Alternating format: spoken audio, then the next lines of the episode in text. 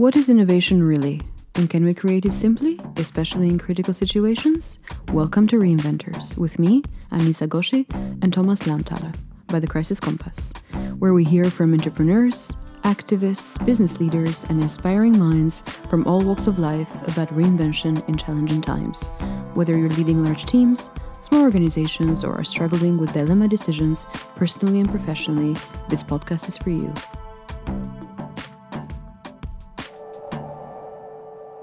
Welcome to the first episode of our Reinventors podcast by the Crisis Compass. Um, I'm Anisa Goshi, one of your two hosts, co founder of the Crisis Compass, um, with some 17 years' experience of specializing in client retention and stakeholder relationship management in various industries, both in critical and less critical times.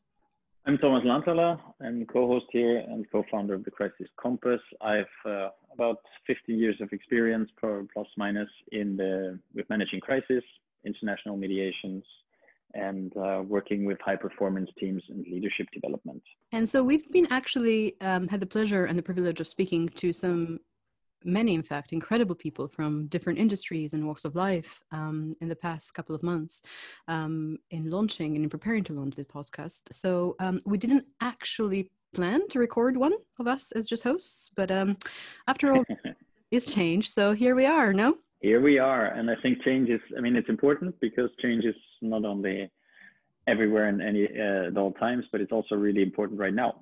So i think that's also why we decided to change that a bit around and make also an episode. Yes and introduce a little bit about who we are you know and why we're here. And we're super excited. So um, thomas i'm gonna throw a question your way. So sure famous last words. Um, you have over 15 years experience in international mediation and negotiations, crisis management, using communication psychology, which I know is very dear to you in your work, um, and leading crisis teams in complex conflict and disaster contexts in at least 25 countries. Um, just to summarize it briefly, and translating this experience to assisting businesses prepare for and manage crisis um, with a focus on reinvention. You've had a busy life. Um, so I, the question for you here is, why is time frame one crucial aspect to consider and keep in mind when communicating about critical situations in an open-ended crisis like the one that we're actually experiencing now? Yeah, first of all, it sounds actually quite busy when you when you say it. So I realized that now listening to it. Um, time frame. Well, time frame is one of the, the, the most important things as we I think all experience right now. I mean, uh, COVID-19 has been going on for yeah, a bit more than a year now, and globally probably a bit less than a year. But what we see is that, of course, the, the crisis develops not in linear. It's not that we know in the beginning how it's going to end. Um, sometimes it's an event, as in this case now it's a virus uh, that has consequences that are shaped by a dynamic system around it. So, what I what I like to call is is crisis move in cycles uh, whether they are regular or whether they are um, more, more often than not, they're unpredictable. So I do think that that we have to be very adaptable when it comes to that. And that, of course, also has is connected to how we communicate. I mean, now when we reflect over the past 10, 11, 12 months, maybe, we will see a lot of difference in not only how the crisis developed, but also how we as people, as maybe complete countries, as industries, as sectors had to deal with the situation. And, and as crisis leaders, it's it's often one of the most challenging things to to find the right message at the right time. And I think what I've seen often is that that crisis leaders are way too focused on what they actually want to say and are not flexible flexible enough in the sense of how the audience perceives it, because that gives you a chance to then readjust. And a time a crisis like COVID-19 now is is just really a crisis where you have to um, learn and adjust and change your communication according to not only the situation but also the audience and its different needs. And I have just seen that this, in some cases, worked really well. In other cases, didn't go so well because uh, there was no flexibility in the communication. There was no um, no clarity in the communication. I wrote about that a while back. That this whole typical well, what's rule, what's it, what's regulation, um, we, how often are we going to change our approaches? So there's a lot of elements to that, which I think um, can change over time, and that's why time frame is something very, very crucial to consider uh, in crisis communication. Mm, absolutely. Um, and also is something that we'll touch upon in a moment in keeping that balance as well. Um, because what we stand for in the Crisis Compass and also with the Crisis Compass process, um, the way that it's designed, um, you know, is a way that facilitates a balance between external expertise and use of internal resources to ultimately place teams and organizations at the core of navigating their crisis, you know, focusing on opportunities and reinvent their path, including looking at the communication aspect very closely and internally in particular.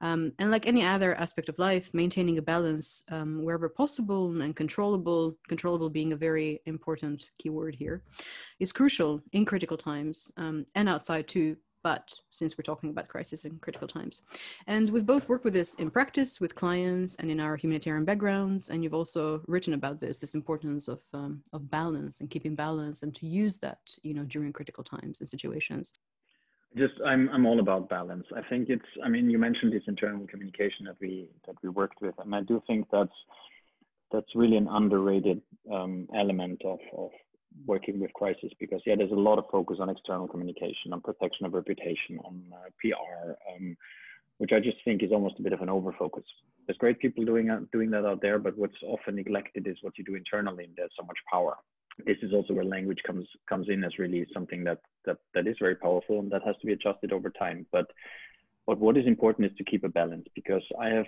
I've learned um, also the hard way that that too much of something is not necessarily a good thing.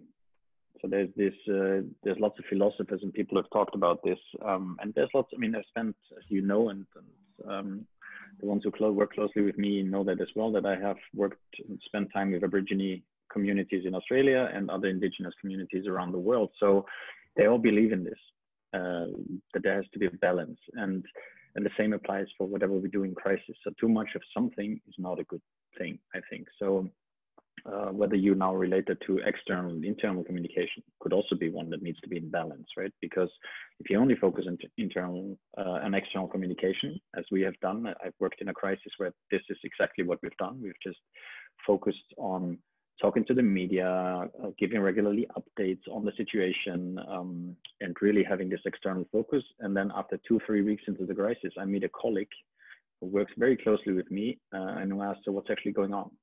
Because everything I know, I know from the media. And it's a bit like, oh yeah, that wasn't necessarily a good thing. Um, so I think that's that's just one thing. But what I what I uh, like to emphasize now, particularly in this situation, because I've seen this in very recent weeks that we have experienced um, particularly mixed messages. Speaking again of the time frame, um, we have on the one hand had this excessive portrayal of uh, all sorts of images that the first vaccines were given to to people. I mean, it was even a live stream of the arrival of vaccines in Norway uh, by the national TV. That's how this message was pushed to give hope. Fine, and hope is a very important thing hope is in is something that drives us and that supports our survival instincts from my experience. But then again at the same time there was information about new lockdowns. I mean you sit in the uk you know all about that. Um, so new lockdowns uh, a mutation of the virus that we don't know yet much about but some say it's going to be more dangerous but it's too early to say. So all these messages contradicted that hope.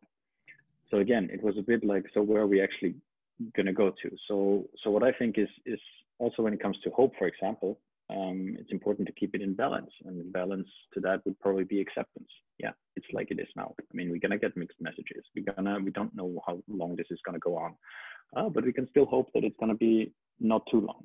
Yep. So if you move it between those two, you kind of keep that healthy.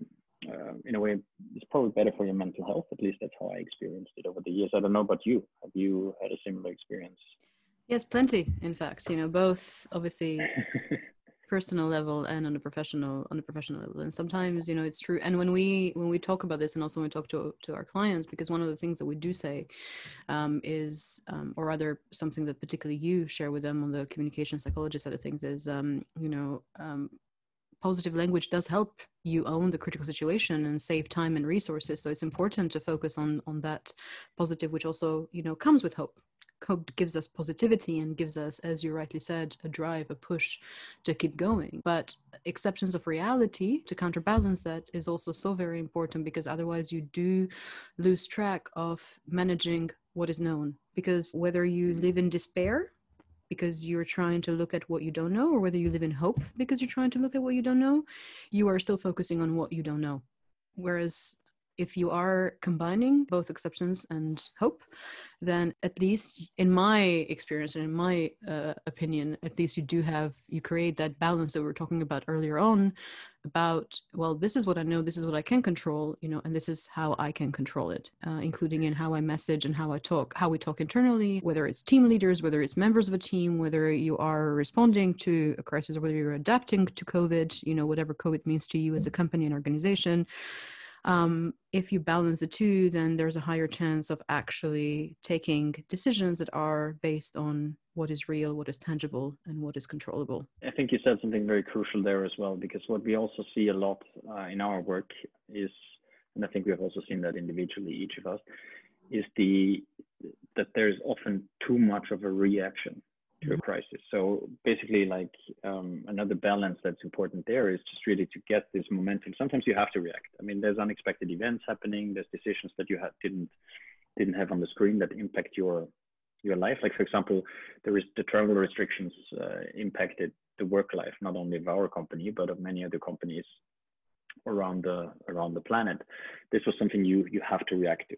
That's fine.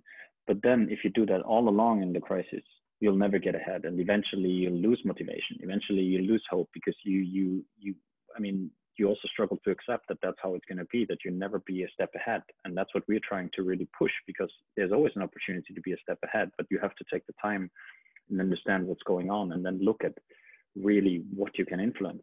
Because it's not so important what you cannot influence. Yep. but i see a lot of time is being spent on that. A lot of thinking a lot of discussing a lot of irritation over new regulations. Yes but they will not go away So it's really also there the balance between sometimes we have to react and reaction is fine and accepting that, but sometimes we also have to be proactive, try something, mm-hmm. try something new. I mean, there's hardly a better chance than to try something new as a, as a crisis because what, what you have to lose most of the time, nothing. Yep. Absolutely. And I think two things from what you said. First is just the paradox when we say we're trying to to focus on what you don't know. And how can you focus on something you don't know? Because by definition is a question mark. And that, what you just said, leads really nicely to something else that we talk about, and that is, well, first of all, that everyone talks about right now is the idea of the new normal, or you know, normal in general. And uh, oh. you love that. I don't know about you, but I've had a lot of uh, happy new 2020 wishes. You know, I think happy new year has been replaced with happy new 2020.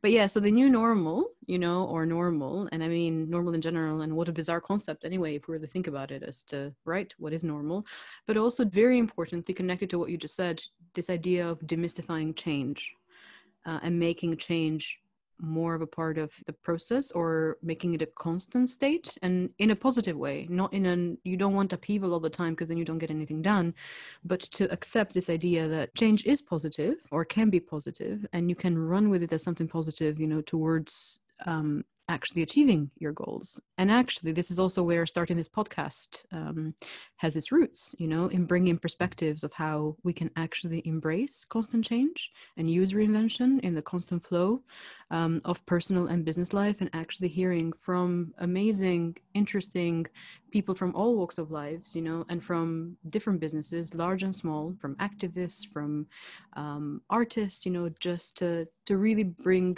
to people and business these different perspectives about how change and reinvention are and can be part of your ongoing journey and how they are important. I think that, and that's that's what I'm really looking forward to because I think what if there's one thing that these people will prove that there's no such thing as normal, and that's and that's since there is no such thing as normal, there is no such thing as new normal either. Um, and for me, it's just it's a bit frustrating to see that. And I, I get I get really why people write about it, but I do think that that's again that's a bit for me as a as a false hope because I think I people have a need to go back to normal because they want to have more predictability, and that's that's for example something which I think people long for. Instead of normal, they they long for predictability. They, they long for stability. They long for that they know what's going to happen the next day, and this is a dangerous thing uh, because as we've seen, it can change the next day, and we've seen countries like Syria or other places in the world where where I was in Syria uh, and I was in Syria at the beginning of the conflict, and I was in Damascus and um, working and preparing for what's what's happened the years after that. And Damascus was a, fascinating and a vibrant place, and it, there was a normal life, as what we would call a normal life. And look at it now. Damascus still might, might be relatively normal, but that's exactly what the point is. Normal is something that's relative whoever you ask. So what we might by me we talk about what we want with normal is be able to go out of the house to work travel have our holidays when we need them. In other countries this is not at all normal. This is so far from normal they don't even think about that. So i think that's that's really a misplaced way of looking at it. I that's where for me change comes in because what i think we underestimate is that we are constantly developing. We're just not realizing it. I mean with all the experiences that we make at any time we're, we're, we're showered with impressions currently whether it's uh, digital impressions whether it's just being you know uh, new emotions that we're going through whether it's just uh, experiencing something that we haven't experienced. We're developing it. Even in not critical times, we're doing that. You meet new people. You have a new task at work. You, uh, well, you heard something new. You read a book. These are all developments and technically all change. And change has just been so heavily loaded with almost like with a bit of negative classes, even though there's a lot of attempts to, to try to make it into something positive. I feel that people are more often afraid of it Mm. makes them uncertain. Um, it brings a bit of disruption to all the things that I've mentioned before, whether it's predictability, stability, and all those things. So I think that's why people are very skeptical to. And if you change that a bit around and say like, well, this is actually part of life. Let's take it for what it is, and let's see where it takes us. You might actually be more prepared for a crisis because for me, a crisis is nothing else than a radical change. Yeah, it's a it's it's a situation has come so far that it requires change. There's no other way around it anymore. And that's when a crisis is. And that can be very quickly induced through an event, or it can be over a long time. You, you don't see it coming until it is at a peak and, and turning point. And that's also what crisis ironically originally meant, uh, turning point, decisive moment. Mm-hmm. And that's, I think, still very, very valid. Absolutely. And another thing that summarizes, in a way, everything that we've been talking about um, earlier on um, now, um, it's ultimately this reality check that um, whether it's with the current situation um, or any other so-called crisis or critical situation that we might face in a business or personally or whatever situation it might be um, i think more needs to be talked about and focused on preparing for especially with covid right now uh, if we stick with the current situation preparing for a long aftermath and the importance of that i feel that it's not as um, not as talked about. I understand perhaps the reasons why is that first of all, everyone has enough on their plates to deal with right now. But it's important to focus on the fact that, and you've written about this as well before, that just like when a major disaster hits, the real hard work, for lack of a better term, because not to diminish at all all of the hard work that's been done in the past, it already feels like a year and a half, um, a year and a few months, all the hard work, and especially also from all of the dedicated um, essential workers. But the real work, once the dust, so to speak, uh, the proverbial dust settles, the real work begins when the extent of the damage is visible and that is after this initial hyperactivity to just keep going um, kind of dies down a little bit and acceptance here is also important. Um, so looking at what we can do whilst managing what we know but how with what we know how we can prepare then for the long aftermath. And you've seen this this a lot in the context that you've worked in whether with businesses or um, in the teams that you've led responding to disasters and complex humanitarian conflicts as well I think I think we've seen both. Both we've seen that when it's I mean in the humanitarian world, it's beautifully labeled protracted crisis. Um, but it's for me, it's a bit different than that. It's I think a key element to it is that we have to stop hoping, thinking, and talking about an end to the crisis. It's not going to come. So with the logic that we have is it's constant change. So the situation is changing, and once the changes are implemented, the situation is a bit different, and it might be more positive again for many people. It might be freer. If, let's take COVID, the restrictions might be lifted. The virus might, there might be a vaccine that is uh, functioning for the virus and it has been widely spread and accepted. But that doesn't mean that the crisis is over because COVID 19 was way more than just a virus. Yep. The virus was triggering lots of dynamics, lots, it was exposing lots of, of flaws in our systems um, whether it's now the Western, so-called Western world, or whether it's other countries.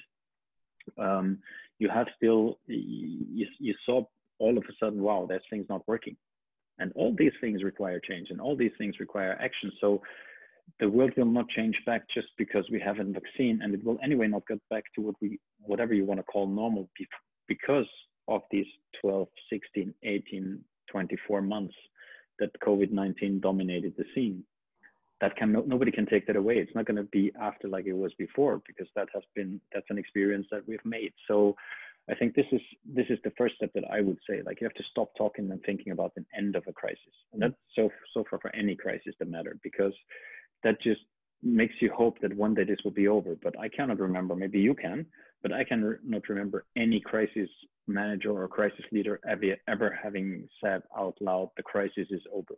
Yep because it's never they cannot. How, how can they? Because there's always something that needs to be fixed. And the beautiful thing and is really those and that's that's a nice example from the humanitarian world where you have well you had the tsunami back it was 2004 was it? Uh, where you after the tsunami was gone you saw what was left over. Yeah. And so the tsunami wasn't the actual crisis per se but lots of things after that were very difficult to handle. So I think it's, it's also really this, it's not over just because we find a vaccine that's widespread. There's lots of work to be done afterwards. So we must not get the get and fall into the illusion that that's when it's all solved and now we can go back to our lives because we can't. Mm. Um, and this is uh, this is very important, whether it's COVID or any other crisis. I think it's just again keeping this reinventors mindset um, that we're talking about, embracing the change, and then just looking upon it as like, well, that was now peak where we needed more change, and now we're going into a bit of a, a calmer period again where there's maybe less change needed, and because there's going to be times, moments, situations, events where there's more change needed. Again, that's how it's going to work. Yeah, and even those examples, you know, and as you say, yeah, I mean the the event itself, if we okay, move a little bit from COVID. Um, but if we go back to the devastating tsunami of 2004, yeah, I mean, the event itself was major and impactful, and so much loss of life, so much loss of property, disruption in governance, all sorts. Um, and that is tragic in itself. But then it doesn't, if you take it in the grand scheme of things, that was just a, a minor. Uh, a minor happening in a greater scheme of things. It was then this aftermath that also needed handling. And arguably, sometimes that is even more important because obviously, um, if we take the loss of life, then you have to really deal with the grief of loss of life and how you move forward and how you counsel through it and all of these things. And we took a very dark example there, but it's not that different with COVID in that sense because we do have loss of life and there is that communal you know psyche that we will also need to work on irrespective of what we do as a business or what we do as um, individual human beings and that, and that to, to, to maybe close the cycle, it's also that's related to to the time frame we talked about initially, because also the time frame is just it's it's in a way also artificial, right? I mean, you can say like it lasts for 24 months. No, it lasts longer than that because there there'll be people that will be affected by the situation and they haven't even been in contact with the virus now for COVID-19. They will be affected by the situation for years to come, whether it's mentally, whether it's socially, whether it's economically all those things are still there. So it's it's really not about getting the illusion that that if you if you eliminate whether whether it's tsunami, an earthquake, um, the financial crisis, uh, it, that that things are over. If you don't change the system, if you don't make the necessary changes, the next time this happens or similar things happen, you will you will experience similar things. Um, and and I think that's that's just really that requires an open and honest communication and not only protecting reputation or um, looking at like how can we get best through this certain event now? But it, it's it's also that's what i'm missing for, for the time being is this this clear statement this is going to take a while.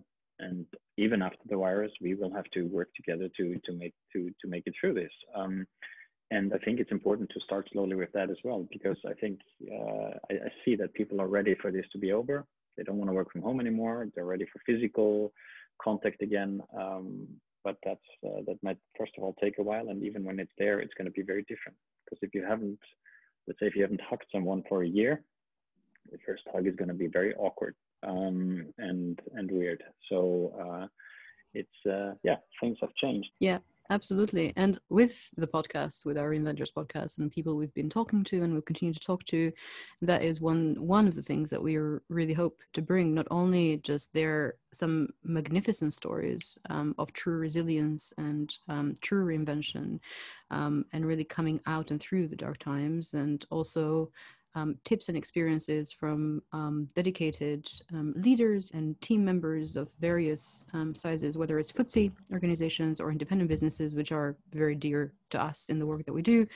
Um, and that's what we really hope to continue to give people, and I used hope here deliberately, um, to continue to give people this push that it is tough and we have to accept that, but it is also an opportunity. And this is these are some other examples as to how people have come through other circumstances and how they come through the current circumstance as well. Um, I'm excited that we will be speaking to also a frontline worker here from the NHS who has been at the forefront uh, of um, obviously not in a business context, but in a context of the reality of COVID last year and this year and the differences.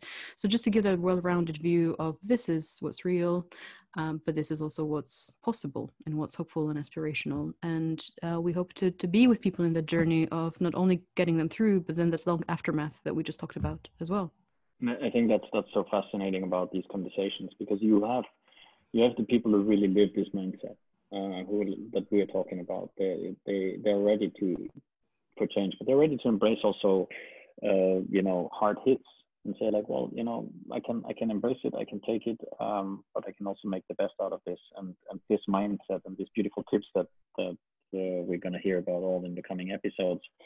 It's just this was enlightening, and I'm I'm looking forward to the next conversations that we're gonna have because it's just really it's beautiful to see and to learn and to just hear how how people approach it because reinvention and reinventors mindset is also not something that is the same for everybody mm-hmm. and that makes it so beautiful but it's still the same process not only people approach it very differently so it's uh, it's going to be very exciting Yes, I'm super excited too. Um, and I will just briefly, actually, some, since most of this conversation we've actually focused on ultimately some of the approaches to dealing with an open ended crisis. Um, so, just to summarize some of the things that might be helpful, including is to learn actually how to deal with all of these messages that we're getting and mixed messages, whether it's from government or whether it's internally, obviously trying to eliminate those, but learning how to deal with them and how to decipher them and how to make your way through them is an important part also of keeping your mental resilience in that sense and um, avoiding this idea of false hope, but keeping the balance between hope and acceptance goes a long way to uh, keeping your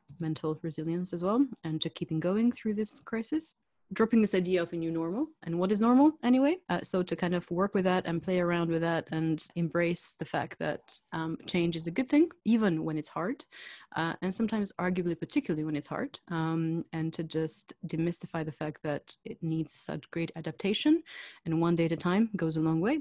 And finally, being real um, about the fact that we do need to prepare for a long aftermath. But again, um, employing all of these things that we've been talking about to to kind of look at that as well. One point, I think, what we are trying to do is just really show people that there is always something they can do. Mm-hmm. It's not something that you just have to react and wait what what what happens and uh, see how it plays out but you you you can do things and uh, we want to empower people to take their decisions and get confident in them so i think it's um, it's really yeah you have a room for maneuver in every single crisis and um, that's what we're trying to to really show you different ways forward this podcast Absolutely. And um, the podcast is available on all the platforms where you get your podcast from. So we look forward to you tuning in. And Thomas, how can people get in touch with you? Well, uh, they can get in touch with me and you for our website, um, www.thecrisiscompass.com. They can meet us on LinkedIn. I think I can speak for both of us. We're happy about new connections and, and get new perspectives and meet new exciting people. Um, so there they can reach, reach out or send us an email at uh, curious at thecrisiscompass.com. That's right. And also you can um, follow our Instagram page, which is at reinventors underscore podcast. It's been great bringing you this first episode, and we look forward to welcoming you for all the others. Um, have a great day.